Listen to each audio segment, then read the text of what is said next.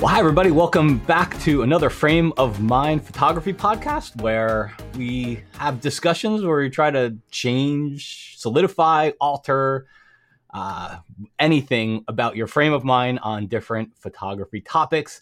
Really excited this week because I have Steve Perry with me from, uh, is it Backcountry Galleries, the website, Steve? It is, yes. Thank you for having me. Yeah, man. So it's uh this is this is cool because Steve is Steve is somebody that that I even back when I was you know starting to to get more into wildlife photography, Steve is somebody you're you're somebody that I I learned from. Like I would go I would go learn from you, and in fact, I always tell people try to find a small group of people that you really trust and right. and learn from them. Because if you're if you're going out there and watching videos from 25 different people you're learning 25 different ways to do things. And as a beginner that's that's not always the best yeah, way to it, it becomes overwhelming yeah so so you you are that small group for me. So you're you're you're somebody that in the beginning i learned from and then today i still i i still i still look to you for for for information because just the stuff you put out is so good. So thanks for being on here man. Well thank you so much. Thank you for the kind words. It's very nice of you. Uh it is. This is like this is like having like you know, kind of like having one of my wildlife photography heroes on. So I appreciate. it's funny, you know. The feelings mutual because when it came when it comes to post processing, I don't know how many of it, your videos I've turned to and looked for just because you know something new with Photoshop or Lightroom comes yeah. out, and you know I'm looking on YouTube. It's like, oh, there's Matt. He, will know what's going on. so yeah, feelings mutual. You're in my small group for sure. And that's funny because when when I first emailed you, um, I I, I, didn't even know you knew me. Like I introduced myself, and you, you know, you wrote back. You're like, yeah, I watch your videos all the time. Oh, yeah. I, I, think it's a fun, small, small community. I think people are surprised at how the people that maybe they absorb content from actually watch some of the other people that they absorb. Oh yeah, from. yeah, so. yeah. We all watch each other, and we all learn from each other. It's a, yeah. it's, a it's a good process. So, so what prompted me to have you on for this one, Steve, was um, a topic that that I that, that I try to talk to people about. And then um, about a week ago, you sent out an email about about you know when the action is good, keep on shooting. Right. And and and and my my my topic that I talk to people about is is very very similar. Like I, I think I think people see a photo and they think that photographer looked and said, okay, the wind's coming from the northeast. That bird is gonna jump from its tree. It's going to fly and catch a fish there. And then there's a high probability another bird's going to come up from the west. So I'm going to point my camera this way. And when they collide, I'm going to snap one picture. Right. Click. And, and I think I think when people see that one picture, they think that photographer just knew exactly what was going to happen and captured it. And I and I always try to tell people you you probably don't know the chaos that that photographer went through before that. Um, and and what that leads to. So so for me personally, I, I, have a I have a little bird photography course that I run an ad for on Facebook, right. and it showed and I showed the video to Steve, so Steve has shown it, and I'm you know this is you can go to my website Matt K. If you click on podcast, you can find the podcast on Spray and Pray. It it usually is just a, a an audio podcast. If you wanted to go to that page, you could see the video that we're talking about, but it's basically I'm on a beach and nothing's happening, and then I see these these two birds have this little squabble, and I think it's done, and then it continues, and it continues, and it continues, and in this ad. All, all of the comments. So I, I show that in the beginning of the ad, and in this ad, all the I get all these comments from people saying, "Oh, this isn't photography. This is just spray and pray." And I'm like, but it, it's not spray and pray. This is like, what would you have done different? Because uh, to me, spray and pray is you're spraying around haphazardly and you have mm-hmm. no idea. And then the praying part comes in because you're not even sure if you're hitting anything or you're getting right. anything. Right. And I'm not spraying around haphazardly. My focus points grab on and I'm there. And then my I know my shutter speed. I know that I see green. I know these photos are sharp. You know, like exactly. I don't even have to look at them. Exactly. Yeah. I looked at that video this morning and you shot it exactly the way I would have. No difference at all. I would have done the exact same thing. And I'll even go a step further and I'll say that I think that it would have been foolish if you would have stopped shooting at any time during that sequence because there is absolutely no way that you can know for sure what you're going to have as far as bird position, as far as wing position, as far as all of this stuff. There, when you see good stuff happening in the viewfinder, like you said, this is what the whole point of that newsletter was. If you see something great happening in your viewfinder, keep that shutter release down. And like you say, so many times it gets mistaken for spray and pray. And I would agree with your definition on spray and pray. You know, if yeah. you're just haphazardly, you see something, and I've seen people spray and pray. You know, they just point and they, they're not looking at the background. They're not looking at the bird. They're just, they see something happening. They point their camera that direction and they just lay on the shutter and hope that they get something. That is a lot different yeah. than what you were doing in that video and what I do routinely when I'm in the field. That's completely different. You were everything in that video was controlled. Those birds were perfectly framed for what they were doing. And when the action was happening, you were shooting because there's no any human that says that they can time those shots just one at a time would probably lie to you about other things too. yeah. It's not possible. It's just not yeah. possible. But uh, yeah, there's a big distinction there, and I think there's it's a shame because I think people don't leverage the technology because they are caught up in this maybe I almost want to call it a film mentality. Exactly. Where we had 36 exposures at a time, and you really did try to avoid like super long bursts because you run out of film and then you were done. So you had to be a little more conservative. And it's like nowadays we have 20, 30 frames a second. And, you know, we can take advantage of that and we can leverage that to get wing positions and body positions and expressions that were next to impossible to get before. Yeah, it's it, it, it I think you you nailed it too. You know, stuck kind of stuck back in the film days. And and I get it. You know, it was number one, the film was more the film was expensive, so every every click of that shutter. Yeah, every time I click that shutter, it sounded like change falling out of my pocket. Yeah, and then and then a lot of time too. It was just a lot yeah. more time involved in in those photos, and I think one of the things that one of the things that that people don't realize is wild wildlife photography wildlife photography 40 years ago it we you know it was a bird in the sky or it was a portrait of a bird sitting on a branch. Right. Because the technology just didn't allow you. The autofocus right. systems weren't as good. The technology just didn't allow you to capture well, the, the, yeah, the shot. Exactly. At one at one point, a bird in the sky that was even relatively in focus, you know, just a bird against a blue sky, something we'd throw away today. Yeah. Is what was like the pinnacle of yeah photographic, you know, prowess, you know, prowess behind that lens, being able to focus that lens and get that bird sharp, even if it's just against the sky. Like I say, our standards have uh, have really, really changed. Things have gotten so much better. I think a lot of what's happened is uh, is is that not only not only has the technology gotten better, not only has the autofocus gotten better to where right. we can follow all these things and and really do things that we couldn't do because sometimes and and I, I want to get into because you know we we talked about the spray and pray and I think a lot of people listening are going to agree with us. I think it'd be interesting to start talking a little bit about some of the autofocus systems and and and you know how to best use them for for those situations but to to dovetail into that we you know again 30 40 years ago you didn't have necessarily that that that tracking that we have today oh no so you basically you had to be a skeet shooter. You know, yeah. you you had your you had your focus point mm-hmm. and you had to follow something and you had to be good enough at following it. And and part of that meant that you were also zoomed out or far enough away that you could follow it reliably. Right. And not cut the back of the bird off because sometimes it was only the yeah. center point that you had. You only had one point. Yeah. yeah. And and we all know the closer it gets, the faster it's moving. Again, go to the the skeet right. shooting analogy. You know, if that if that clay or that skeet, if, if that that's right in front of you, nobody nobody's going to hit it. You know, right? It's further. So now you might get that shot, but it's going to be so far away, it's not going to be any good. And now today we've got a couple of things working. We've got a lot of the auto tracking, which will help follow it for us, and then we've also got resolution right. on our side. So you know, you mm-hmm. probably. Mm-hmm you know, you've seen. Uh, I, I use Mark Smith as a great example. Mm-hmm. Um, you ever see? You ever? You've seen Mark Smith stuff, right?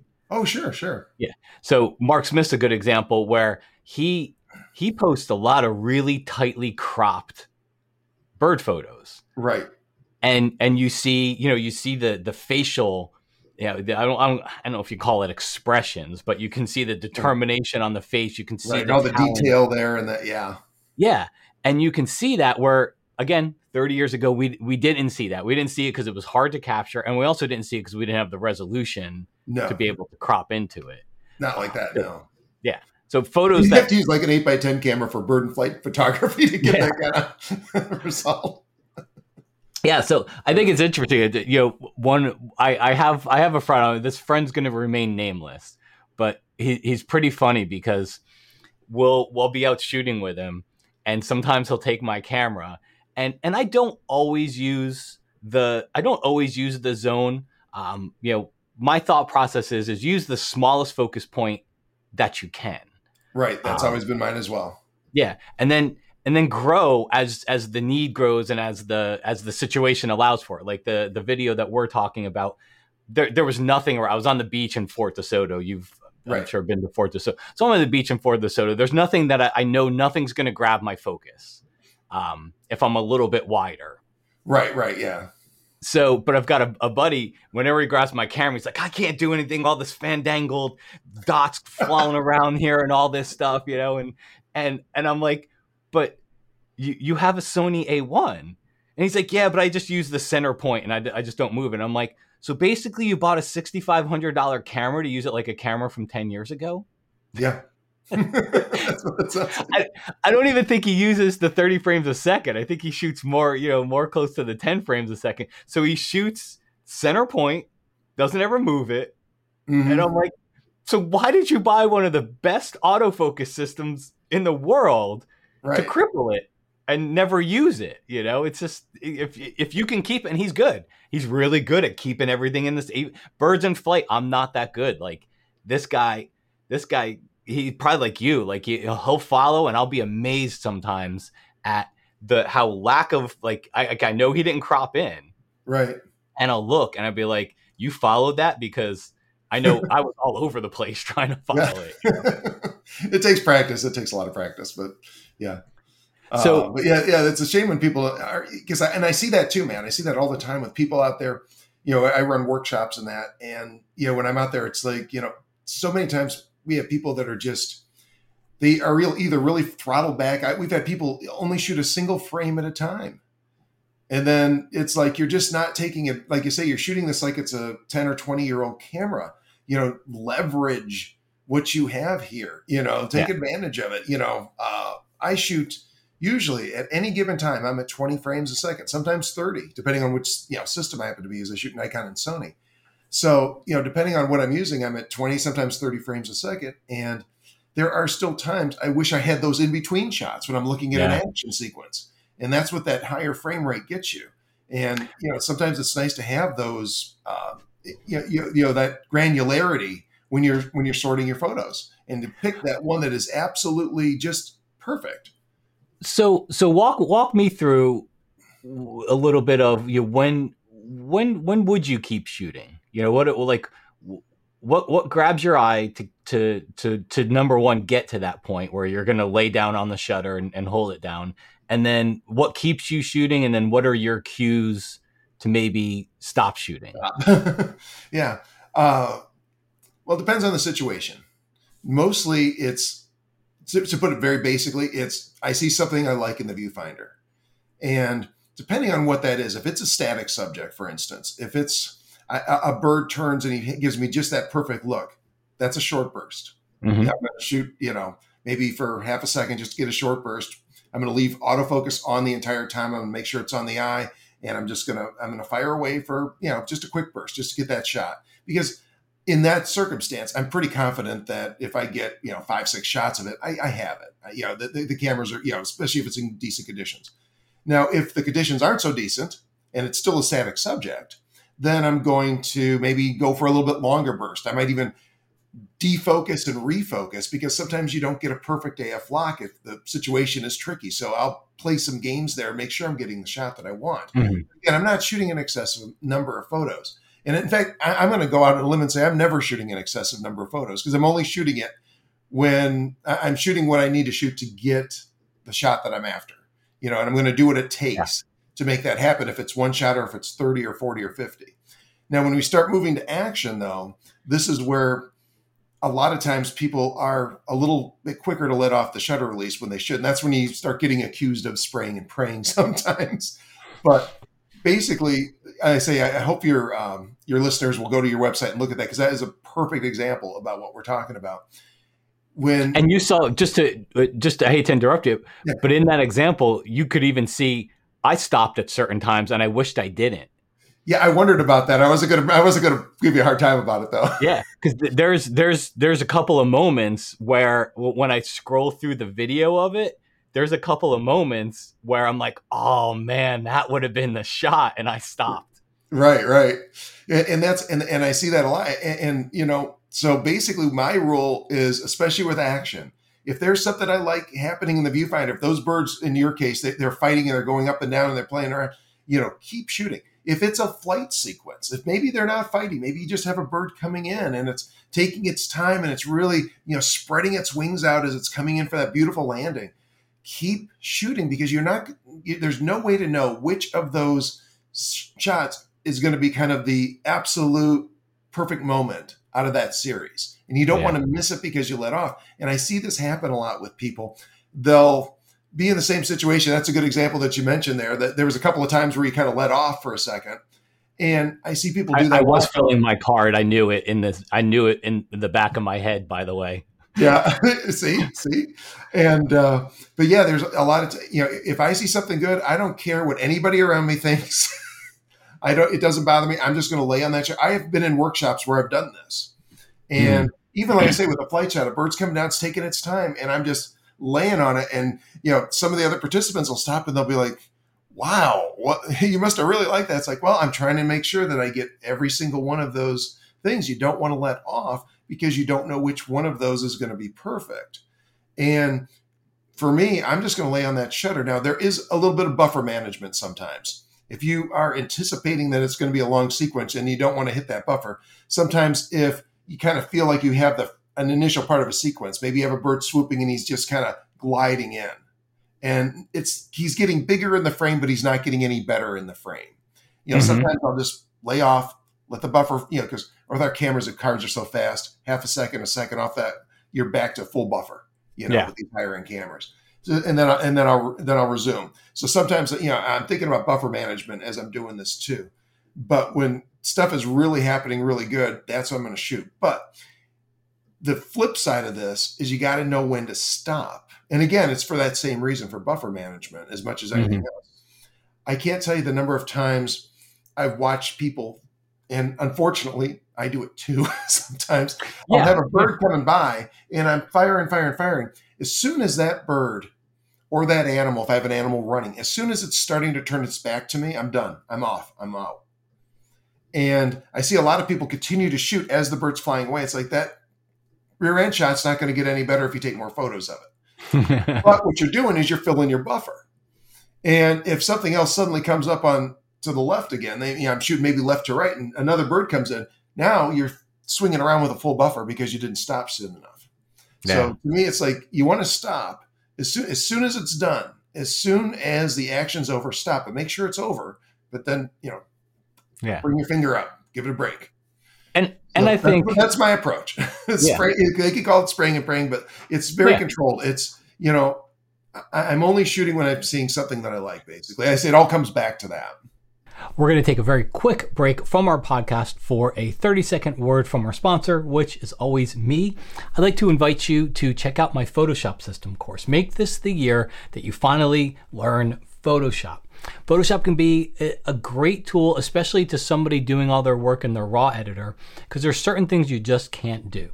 Uh, things like removing distractions, combining images, replacing a background, adding text, adding certain elements to a photo, or any combination of all those different things we simply can't do inside of Lightroom or our RAW editor, but Photoshop specializes at it. Even if you don't spend a lot of time in Photoshop, sometimes it can be some of the most important time that you spend on a photo. My Photoshop system cuts through everything and just teaches you the stuff that as a beginner, you need to know to move on in Photoshop. We'll cover layers, masking, selections, retouching tools, distraction removal tools, blend modes, opacity, and all of the main concepts that you need to build a good Photoshop foundation. So when you finish the course, you'll be prepped to take on any Photoshop tutorial because you'll have a really good foundation for all the basics. You can always find out more over at the website at mattk.com slash Photoshop system. Yeah. And and I, I I'll once in a while challenge the people that'll send in the comments and I'll say, you know, tell me what you would have done different. And most of the time, most of the time, no, they don't even reply because crickets, right? Um, you know, and and then you know, sometimes I had one gentleman reply and said, "Well, I would have gone to manual focus mode. Uh, I would have gone to aperture priority. I would have been using a fi-, he said a set of film camera." I'm like, well, and and you wouldn't gotten any of the, these photos. I mean, no. it just it's no, yeah, it's about leveraging the technology. And I think I think the other thing too is is you know for anybody listening, you you have to you got to have a little bit of self awareness and a little bit of situational awareness. Um, oh, because yeah. for every because I'm exactly with you. If that bird swoops in, if it's an eagle coming in and you know grabbing a fish from the water, and then once that eagle turns its back and starts flying away, I'll I'll usually stop shooting. Right. Now, on the flip side of that, you have to have a little bit of situational awareness. There's uh, there's been times where I've seen that eagle hit the water, grab the fish, fly away, and then all of a sudden another eagle just flies right into it and you know tries to steal the fish. So it's there, there's the old know, pants down scenario. Yeah, so it's, it's you know you got to look at your situation, but I would say I see more of what what you described. I see the because let's face it, most people aren't shooting eagles grabbing fish from water where another eagle is grabbing. Like that's you got to be in. It, it doesn't happen often. Yeah, so most people are shooting birds that might be having action or you know jumping around or doing something, and like you said, you you know once it turns its back to you, and yeah, I, and be aware of what else is around you. That's a good point. Yeah. And I hate to keep talking about the video because it's an audio podcast, but I can describe it for you. In the beginning of the video, there was a mini squabble, and I swung the camera over and kind of got off a few frames, but then it ended. And I, I and I kind of swung the camera back, so it took me a second again to get back to it. Where I, when once that little mini squabble happened, I should have stayed on it the entire time and yeah, know? it's it's tough. I, and honestly, every mistake you're talking about, I've made numerous times. I'm I'm a slow yeah. learner. You know, just stuff happens. And then, would you say you know a benefit to also kind of uh, getting a feel for when to stop is just there's too many photos to go through. Do you have do you have a so when you get back, how do you like how do you look at those hundreds of photos? My new approach I, am going to give you my old approach, and I'll tell you why I'm not doing it anymore. But the way I used to do it when I was shooting at far slower frame rates is I would really go through and I would look at every photo. I would examine it. I'd zoom in. I'd check each one of them. But that doesn't work when you're shooting 20, 30 frames a second. You'll spend your, mm-hmm. the rest of your life sorting and culling images, and it's not fun. So yeah. what I do now is when I get back to the computer, and you may even have a better system than I do with this because this is kind of your wheelhouse here. But for me, what I do is when I get back to the computer, I jump in and I'm starting to look for the winners. I'm looking for the keepers. You know, I don't care if I have a tack sharp photo of something that isn't very interesting. I know mm-hmm. I have no desire to zoom in on it. I have no desire to check whether it's sharp or not. You know, if I'm looking basically in the thumbnails and I'm going through those thumbnails, and if there's something there that catches my eye, that's when I'm going to start looking. Or if I have a series that catches my eye, that's when I'm going to start looking. And then what I do is, I think one of the biggest tricks that has helped me a lot is just learning what sharp looks like. And I did a video recently about this, but I'd even go farther with this and say, you need to learn what sharp looks like for your lens so mm-hmm. that once you see it, once you see that perfect pose, that perfect spot, you maybe have 10 photos that are pretty much identical. And you're looking at it, you're on one, you're on two, you're on number three now. And number three, you know that that it's perfect because you know what that lens looks like when it's completely sharp. You know what that mm-hmm. sharp looks like for that lens. You know it's not going to get any better than that. And I yeah. think that's a big secret because some a lot of times people will have maybe 10 or 20 of the same photo and they'll look through every single one of them and try to determine which one of those 20 has just that slight, slight bit of sharpness edge over the other ones. And honestly, when it start when you start to get down to that level of granularity, it starts to not matter that much because mm-hmm. you know when you're post processing it, you're going to make those guys you know the, the, the one that's close enough and the one that's you know maybe has that one percent edge. You're not going to see a difference in re, you know yeah. once it's all said and done. But you do waste a lot of time looking at it. So I think a big trick is look for the i think the way to do it is to look for the look for the poses that you like skip the rest don't even worry about them delete them if you need to whatever and then once you find those winners then you go in and you check sharpness and once you find one that looks sharp stop you don't have to look at every single identical pose yeah you know, they're not going to get better. Sharp, and you know what sharp looks like. But again, it does take a little bit of practice to learn what sharp looks like for your particular lens. But once you do, it saves you a ton of time because as soon as you hit it, you're done you're like, okay, I don't need to look at these other 15 photos. This one's mm-hmm. this one is as good as it's going to get. Got it. Do you do you delete or do you just get the get the pics, you know, process them, do whatever you're going to do and move on or do you actually delete the bad stuff? I should delete the bad stuff, but I have about 60 terabytes worth of storage, so I don't because I'm lazy. Although I'm starting to fill it up, I'm gonna have to get another 60 terabytes, so that's fine. but it's just, yeah, I, I, should delete the stuff. And a lot, of, and sometimes if I'm on a workshop or if I'm on a a, a, a target rich location, like if I'm in Africa or something, mm-hmm. and I'm a little bit worried about storage. If I'm like, uh, I, I've been to Africa sometimes for a month at a time, and at that point it's start it's getting tough to bring enough storage. So then I'm starting to think, okay, well, I'm never going to use these photos. Let me delete these out. Let me just keep the winners.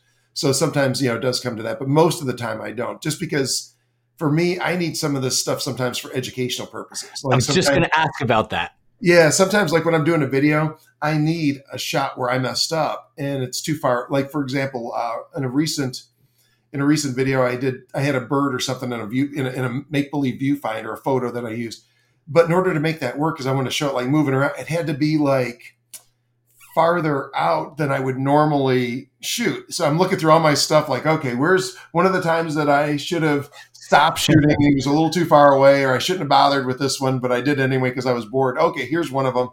Yeah, I was never going to use that, in a, you know, for a real photo for a portfolio shot, but it saved the day for uh, for the education. Tutorial yeah. you know, thing that I was trying to do. So that's why I keep them. I don't encourage people to do what I do when it comes to that. I, I, I struggle with that too, and and I'm glad I'm glad you said it because I think it's worth bringing up. It's sometimes it's one of those like, do you know, do as I say, don't do as I do, because yeah. I'm the same as you. Like I want to get rid of more, but Absolutely. there's times where I'm looking through and I know that you know my my career is teaching this stuff, and in order to teach, sometimes you have to show that bad photo. You know, you've right. got to show what went wrong in that bad photo or what's an example of a bad photo. And and there's a lot of times I, I have terabytes of stuff that I want to to go away. Oh but, yeah, same here, same here. I'm hoping no one ever gets a hold of this drive and says, "Oh my gosh, this guy was he was full of it. These are all terrible." I you know, and and I, I think the I asked the question primarily to probe what your thought process is because there's I get a lot of people when because I I do a lot of tutorials where I'm like, listen, I I I if I went out in the morning to the beach and I was photographing some shorebirds and I took 500 photos, I I pop them in. I won't even load them up in Lightroom. Sometimes I'll just load them up in in a photo browser. Mm-hmm. And and I know what the you know what the magic moments were. Like you know, right, right. you know what you were excited about. Right. So I go straight to those moments. I pull out four or five raw files mm-hmm. and mm-hmm. you know drop them into a folder and I just mass delete the rest of the card because mm-hmm. no there's nothing on it that that was going to be better than this there's no reason right. people people often criticize and say well why would you delete storage space is so cheap um, you know what you never know what you're going to get and i always i kind of go back at it and I, I, was curious what your opinion was is is number one I, I actually don't think storage space is cheap anymore um, is is archival storage space cheap yeah you know yeah. if i want if i want a spinning you know 5400 7200 drive and something like this is that right. pretty cheap it is but it's slow it's bulky yes. you know i want I, I don't know if you can see them here but i, I recently switched to these 8 terabyte um, samsung drives they're ssd okay, yeah. I just have them attached in the back of my computer. They're quiet, they're small, yeah. and when I go somewhere, you know what the beauty of it is? When I go somewhere, they're they fit in the palm of my hand. I can throw them into my backpack and yeah. take them with me, and I have my whole photo library with me. They're not cheap. You no, know, no, no, that, that, that kind of stuff is not. Yeah, it gets it gets painful. Yeah, I, I use SSDs for backup on the road, and it's just yeah, it gets it gets pricey. It gets pricey yeah. in a hurry. Like you say, the spinning stuff is that's what I have. That's a sixty terabyte. Is just all you know spinning drives, and like you say, they're they're loud, they're slow, they're bulky. Yeah, and I call that archival. That's like yeah, yeah, that's, yeah perfect. Yeah, accessing archival, it much. Yeah. But so so you're okay if people delete like just you know? Oh yeah, I think they should. Not a say, uh, everything. Yeah, if it, if it were if I were just doing this as a hobby, and I would do exactly what you described. I'd go through, I'd find my winners from whatever outing it was, and I just trash the rest. Now, in some cases, you might be in a situation where you're on a once in a lifetime trip, and you might maybe not want to do that. Maybe this is your one trip to Africa, for instance, yeah. and it's like, okay, you know, these aren't great, but I want them for memories. I want to keep all of this because this was my big trip. This I'm only going to do this once. This was a bucket list trip. So, you know, in that case, yeah, I can see people keeping the whole thing, but like you say, for just every day around the around the house, around, around the house, around the neighborhood type of stuff, around the yeah. your, your, local area. It's hard for me. I, I have a couple of local parks I go to, and it's the same thing. It's like I have all these photos of these little tiny birds that just I'm never going to do anything with. But sometimes I'm trying to come up with something for a book or a video, and it's like, okay, I need kind of a mediocre shot here that's a little far away so I could put it in the viewfinder and do my thing, or if I need yeah. to show a shot where I, I made a mistake here to, to, to demonstrate how not to do it. And what are you going to do? And I think that's a good point. I'm glad you said that about, you know, you went on the trip and it was your one and only trip to Africa and, you know, you want, you're not you're not good with with mass deleting things. And and I think that's fine. Again it goes back to goes back to a little self-awareness a little bit of situational awareness sure. that not every situation is is going to be the same. I would even say you know you and I you we we kind of talked about like you know it's a bird in blue sky. And and I think it's important for people to recognize in that photo library that at some point when you're starting out that bird in the blue sky that's the that's the icon iconic shot of what you've been trying to get. But over time those things change. Yes. what was what was amazing to you three years ago is no longer amazing to you. So yeah that is very true. That is very be, true. be a little bit more picky about you know what you're shooting and uh and and what you're keeping too. Yeah that, that was something i think i mentioned in today's newsletter when i sent it out is that over time as your portfolio gets better your standards change and you know sometimes people will go out and maybe you don't shoot quite as much. Oh, eh, yeah, you know that's another the other thing. You know, when you first the first time I went to Costa Rica, first time I went to Africa, first time I went to church, any any of these firsts for me. Yes, it, it always had way more photos that are of way lower quality than my subsequent trips.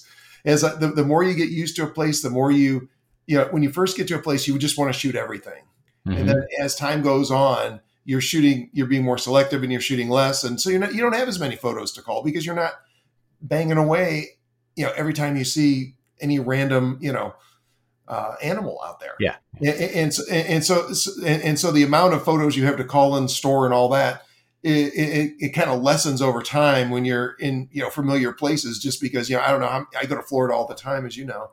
And you know, I get to the point where it's like, okay, yeah, I don't, I don't really need that. I'm driving by stuff people are getting really excited about because it's like I have better stuff back home on my uh, on my computer.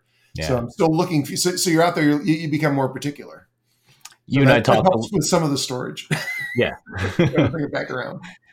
You and I, uh, you and I chatted about uh, Silver Salmon Creek in Alaska with the yeah. bears, and I think that's that's a good example. You know, day one, I, I'd never even photographed a bear before.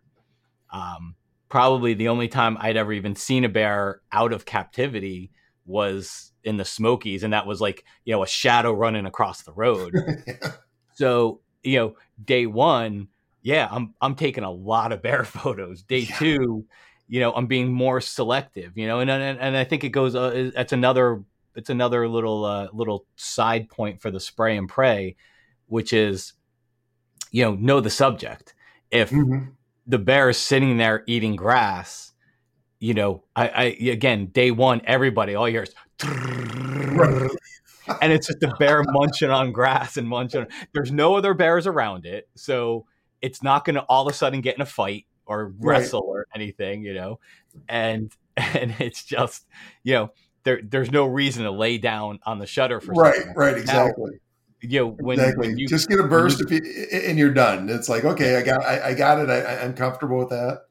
But then Yeah, there were it- there were times where there were two baby cubs, and they would start wrestling, and Oh. I mean, I I literally I have two thousand pictures of it. I, I, I- would too. They I didn't too. stop.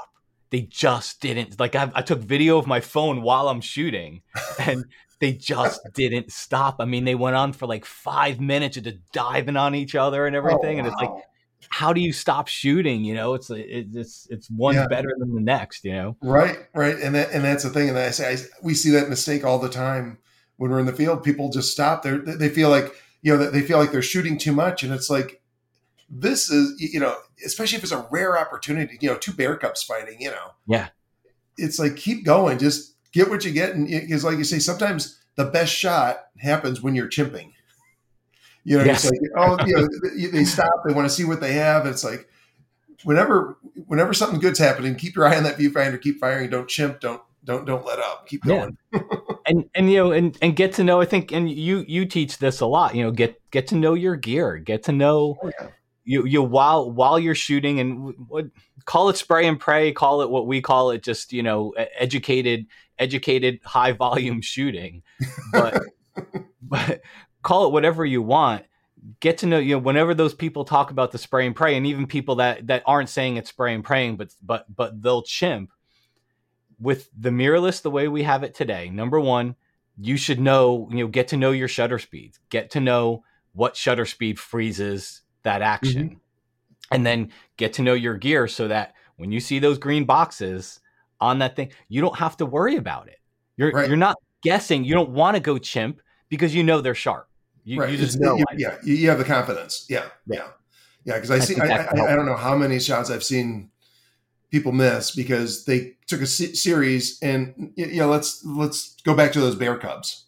I wasn't there, so I'm just making this. I'm making Yeah, up yeah. a scenario with them though. So maybe they're fighting, and then maybe they, there's a pause in the action. Invariably, everybody goes. whoosh, They flip their camera up and they're starting to look at those pictures, and then as they're looking, those bear cubs say, "Wait a minute, I want to I want to beat you up a little bit more." And Yeah. You know, and honestly, I, I, can speak with a lot of experience here because I've done nonsense like that. I've done stupid Yeah. stuff like that where I've like, oh my gosh, what was I? do- Why was I looking at the camera? Why was because you get so excited about what you just captured, you just can't You wait wanna see see it. Yeah, and, and it's like it's really hard sometimes to fight that urge to look at that camera, but it's like wait, and it's I, I encourage people to chimp because I think it's a good idea to look at the shots, see what you're getting, make sure there's no problems with the camera, make sure everything's working the way you Mhm. expect. But I encourage them to do it when there is nothing happening and there is no chance that you're going to miss something. That's Yeah. the key. It's a good point. Um, so we're, we're we're kind of wrapping it up. I'm I'm curious because you you talked about you know we're you know if the the photos uh, sharp and we're going to do some computer work after. So curious, what do uh what do you, what do you primarily use for your editing tools? Uh, pretty much Lightroom across the board, Lightroom and Photoshop. Yeah. Uh, most of my where do you do like your noise reduction? What's that? Where do you do your uh, your noise reduction? Oh, in and uh, I'm oh my gosh, I almost said it wrong. In Lightroom, in Lightroom, Yeah. I use Lightroom's denoise. Actually, I just put a video out um, a couple weeks ago uh, that I show the technique that I use with it because I, I use I, I denoise for the photo itself, uh, or I'm sorry, I denoise for the subject, and I kind of Mhm. don't worry about the background or the rest of it. Then I put it put the photo into the uh, I use masking then to further take out noise, and that way I don't have to denoise too much of my subject, make him too soft and then I can go back in and I can kind of eliminate the rest of the uh, the noisy areas, like in the background and that, without Yeah. taking too much detail from the subject. It's a it's like about a forty five minute video. It's a, it's a deep dive, but uh, I know it's been helping a lot of people out. But uh, I'll uh, I'll I'll find it and I'll post a I'll post a link on the page where we uh, we put the podcast on there. But yeah, it's amazing how noise reduction just in the last four or five years. yeah, it's made a huge difference. I, I mean- the, the, example I use in that video is a ISO twelve thousand eight hundred shot, and when I'm done with it, I think it looks like ISO four hundred when it's done. and you know, there's lots of detail. There's a lot. Yeah, I mean, you got to have a you got to have a frame filling subject, and it needs to be sharp, and all the you know, there's all these criteria to make it come together. But it's just it's really mind blowing how good denoise software has. Like you say, just the last four or five years, you know, I don't hesitate if I if I have to be at 6400 or 12800, if you know, as long as I'm reasonably filling the frame, it's not too far away. Because you yeah. know, there is a limit. There is yeah. a limit. Yeah. Uh, you know, eventually noise does overwhelm detail, but uh, yeah, it's just uh, it's just amazing what it, what we can do now that we didn't have. Again, more leveraging technology. Yeah, I know. Imagine I, the film days, ISO one or not ISO ASA one thousand. Remember one thousand speed film.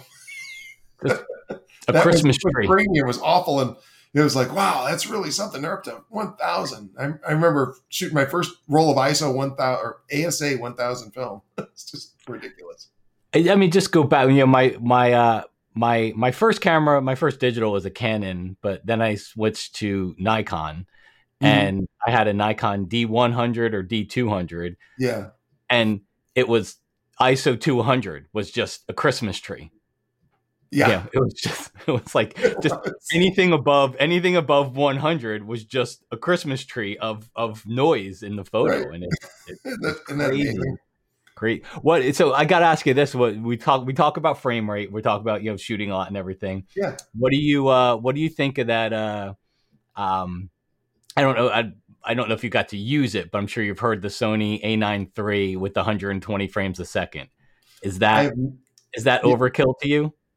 Uh I've not gotten to use it, so I don't. I, I, I so this is just you know me guessing.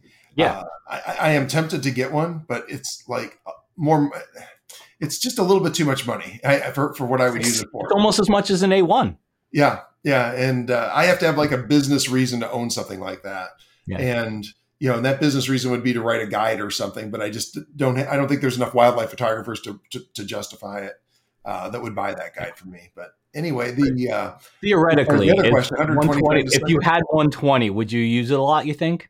I don't know if I would use it a lot, but one of the things I love about that camera is it has a boost option mm-hmm. where you can hold down the little button there and shoot at 120. So I would I, would take advantage of that from time to time, like really in like a situation where you were with those birds. I hate to get I hate to get just such a good example, man. Yeah, just you know when they, when there's just you know wings and feathers going every which direction. The truth is, you know, 20 and 30 frames second are, are going to get you a lot of really good shots in that can in that scenario, but the truth is, when you looked at those photos, there were in betweens you were missing. I guarantee it. Yeah. And you know, you start getting into you know 30, 60, 120, and you have a lot less or none of those. You know, you have every all every you know position that you could want. You could really pick and choose exactly which photo would be the one to one to use. But yeah. again, it, for me, I would use that boost button. I think option with it, and I would use it uh, sparingly. It would yeah. only be like if there was like if a bird flying in for a landing, probably not, especially a larger bird. You know, I'm very happy at 20 or 30 for that. But you know, you have like something like, you know, some action where a couple of animals are fighting or something where things are really happening very, very fast. Yeah, I, I could yeah, yeah, I, I, could be talked into using it for sure. I could be talked into it. I, uh, I, I got to use it. I got to use it for a day. Um, oh, did you? When they, when they, yeah, they, uh, they, they they brought a bunch of people up to New York when they released it, um, and they they took us to a, a really fancy gym on uh, uh, Chelsea Pier in New York. Okay. And so they rented out the gym for the day, and they had all these different setups of people doing activities. Um, so they let us take a camera and a lens throughout, and I I use it was it was a lot. You you fill a card really fast. Oh. Like, yeah, because that's really 120 raw, right?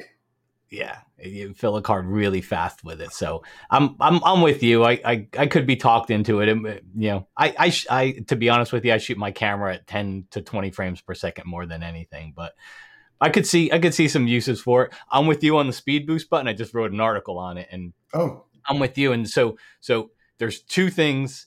Number one, the price of the camera tips its hand to I'm scared of what the whenever the A1 Mark II gets released I'm I know, scared. I'm worried about that too. So so it tilts its hand in a bad way to that. Um, but that that button that they put on the front, that's the first time Sony's done that. Yeah. I'm hoping I'm hoping that that makes its way into other cameras. Even if even if the A1 Mark II only has 40 frames a second, give let me shoot at my 10 and then let me do that speed boost button when I want 40 frames a second. Those yeah, those, that would be fantastic. I think that would I think that would be great because there are a lot of times. Most of the time, I have it set at 20, and uh, so, like I say, sometimes 30 depends on what I'm doing. But most of the time, the Sony or the Nikon, they're both around 20, and I'm just using very controlled bursts when it's you know a static subject. I'm not laying on it very long. I'm just you know, but that's still getting you six, seven, eight shots. Yeah. But yeah, it would be nice to be able to go like 10 or 15 for just normal calmer situations and then have that boost when you needed it for you know it's like oh yeah. there's action i can just press that. And then it, it, it, would definitely help. It would that would be great. I'm i'm sure they'll add it right? Yeah yeah I, I, can't i can't see them not including it in in an a1 mark ii when when eventually whenever that comes out so. Yeah yeah which, which i hope is soon it's been it's been three years with the a1 so it's got to be it's got to be, be close yeah. It's got to be getting close because although that A1 is still at the top of its game, it's yeah, it's yeah, still a great camera. I mean, it's yeah. uh, Nikon. I kind of feel like Nikon's caught up with it at this point with their mm-hmm. autofocus, but uh, as far as like customization and things like that, I still think Sony has the edge.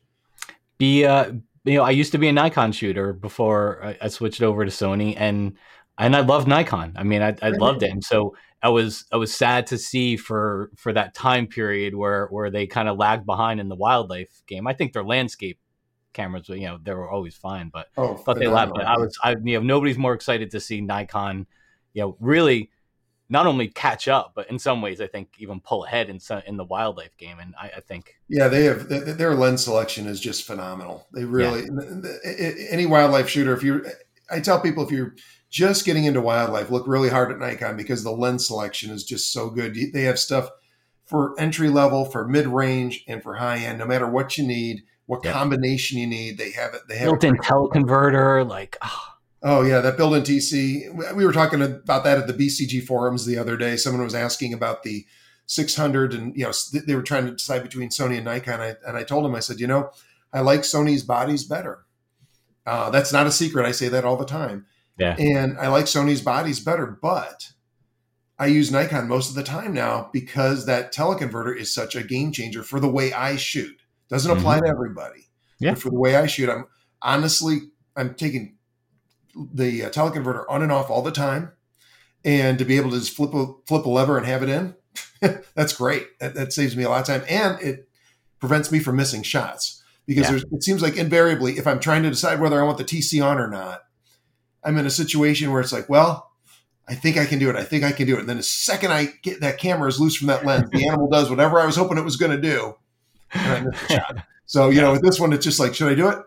I just do a quick little flip and it's like, yeah, it's in or it's I'm, out. So, yeah, I'm it, jealous of that. Makes a huge difference. But uh, I'm hoping Sony does the same thing because yeah. it'd be great to see uh, a 600 and 400 2.8, both of them with a uh, teleconverter on the Sony side too. And that new 300 2.8 looks fantastic too. I've heard great things about that. It's very, we're, it's a good time to be a uh, mirrorless shooter right now, that, or a photographer just in general. It, that's a wonderful lens. I got to, uh, I got a, uh, I actually got a pre-release copy of it to test oh, it. cool. Um, and I, I did a little write up on the website about it. Wonderful lens. I mean, it, it's balanced perfectly, and it's small. It's small. Yeah. It's, it's lighter than the two to six hundred. Probably feels more like the one to four hundred Wow. Um, small, light, beautiful, beautifully sharp, beautiful background, beautiful everything. It's just, I, for me, I always want more. It, it's just, yeah. you know, there's just so few times where I'm going to put a 300 on because there's Sadly, so that's few the times. Conclusion I came to as well. Yeah. Yeah, so it, I'm it with you 100. percent Yeah. Um, yeah, and, and as far as the TCs go, so it was interesting at this event. There was a lot of people from Japan there, walking around asking us what we thought of that, the camera and everything like that, and asking us what we, you know, what we'd like to see. And and every person that asked me, I'm like, lens with a teleconverter, lens with a teleconverter. I'm like, this, you have to do it. Like this is this has to be the next step. Yeah, yeah, I would hope so. I was I was kind of hoping that they would do it with the 300 but they it's not what, yeah. what happened. I mean, yeah, I was surprised. Um, see, where uh, where where can people find out more about you and and all the stuff that you do? You can uh, find me on uh, on the web, just backcountrygallery.com. And if you go to YouTube, it's at Backcountry Gallery. It's Instagram, it's at Backcountry Gallery. Everything's at Backcountry Gallery. And uh, I'm a frequent poster over at the uh, BCG forums over there too. So if you have questions, anyone, anytime people have like uh, camera questions, uh, photography questions, especially wildlife oriented, nature oriented, make sure you stop over there. There are just so many knowledgeable people over there. Yeah. It's like somebody will post something and it'll be answered in just a couple of minutes. Like, hey, I'm having a hard time figuring out why my Nikon or why my Sony is doing this or how to do this, and like, boom, just like that, they get answers. So it's uh, that, that's a great resource too. I think people would probably get yeah. more out of that even than some of the other stuff. I, I, I can attest uh, I, I, can attest to to your your products out there and especially your books your ebooks. Thank um, you so um, much. I I because I've I've purchased some of them too. So I uh, but yeah, I can attest to to just your your your knowledge and and it's funny because you and I you and I are in, in some ways opposites because you, you, when we exchanged emails you're like yeah I think about doing videos but I really like writing so much and I I really dislike writing so much. That's um, funny. But you're you're such a good writer, you know. Just like just reading the, the email that you sent out about the the spray and pray concept, you know, you're, you're the way you wrote like uh like show no mercy on your your shutter or your buffer. it's just you. you I, it's not. I, I, have a really good time with doing that stuff. I just, I, it just, I like doing creative things, and for me, writing and photography are those two that go together. I do videos, obviously. Everybody knows. You know, most yeah. people know me from YouTube, which it's it's kind of a weird thing. It's like videos are like my least favorite thing to do out of all the stuff that I do creatively, and it's the one that you know has the has the most people watching. Yeah. And a lot of people ask me because I do video courses, and they say, you know, do you have anything written? And I don't, but I always point them. I always point people to you. I appreciate that. Those uh, those ebooks are really really good. So, well, uh, and and everybody out there, if you, if you haven't followed me, you can find me over at mattk.com, and I've got all courses and presets and all that fun stuff. But Steve, thanks thanks so much for uh, for being on and, and chatting with me. We'll I'll definitely have to have you on again in the future. I'm sure there's some more topics we can talk about. Absolutely, and thank you so much for having me. This has been a lot of fun. I'll, in fact, I'll, I'll tilt I'll tilt the hand to another topic, and as you were chatting I, I, I realized I, have had it floating around in my head, and I realized you'd be great for it. Okay. Um, how to take a workshop. Ooh. Because you've done enough, I've done enough. Yeah, that would be a good topic. You know, how to take a work all the way from picking the right workshop to prepping for the workshop to being at the workshop. And, That's a great idea. I think that I, I, think I, I think I hear a, a future podcast yeah, I think that'd be a good one. So uh, we'll have to get it. But hey, thanks again, and uh, everybody out there, thank you for uh, for watching. You can always swing by uh, the website, and there's a little podcast link at the top if you ever wanted to watch it. But um, as far as audio goes, there's of course all the audio sources. Because why am I even saying it? You're already listening or watching to it. I don't know why I feel I have to tell you how to get there. So thanks again, Steve. Thank you, Matt.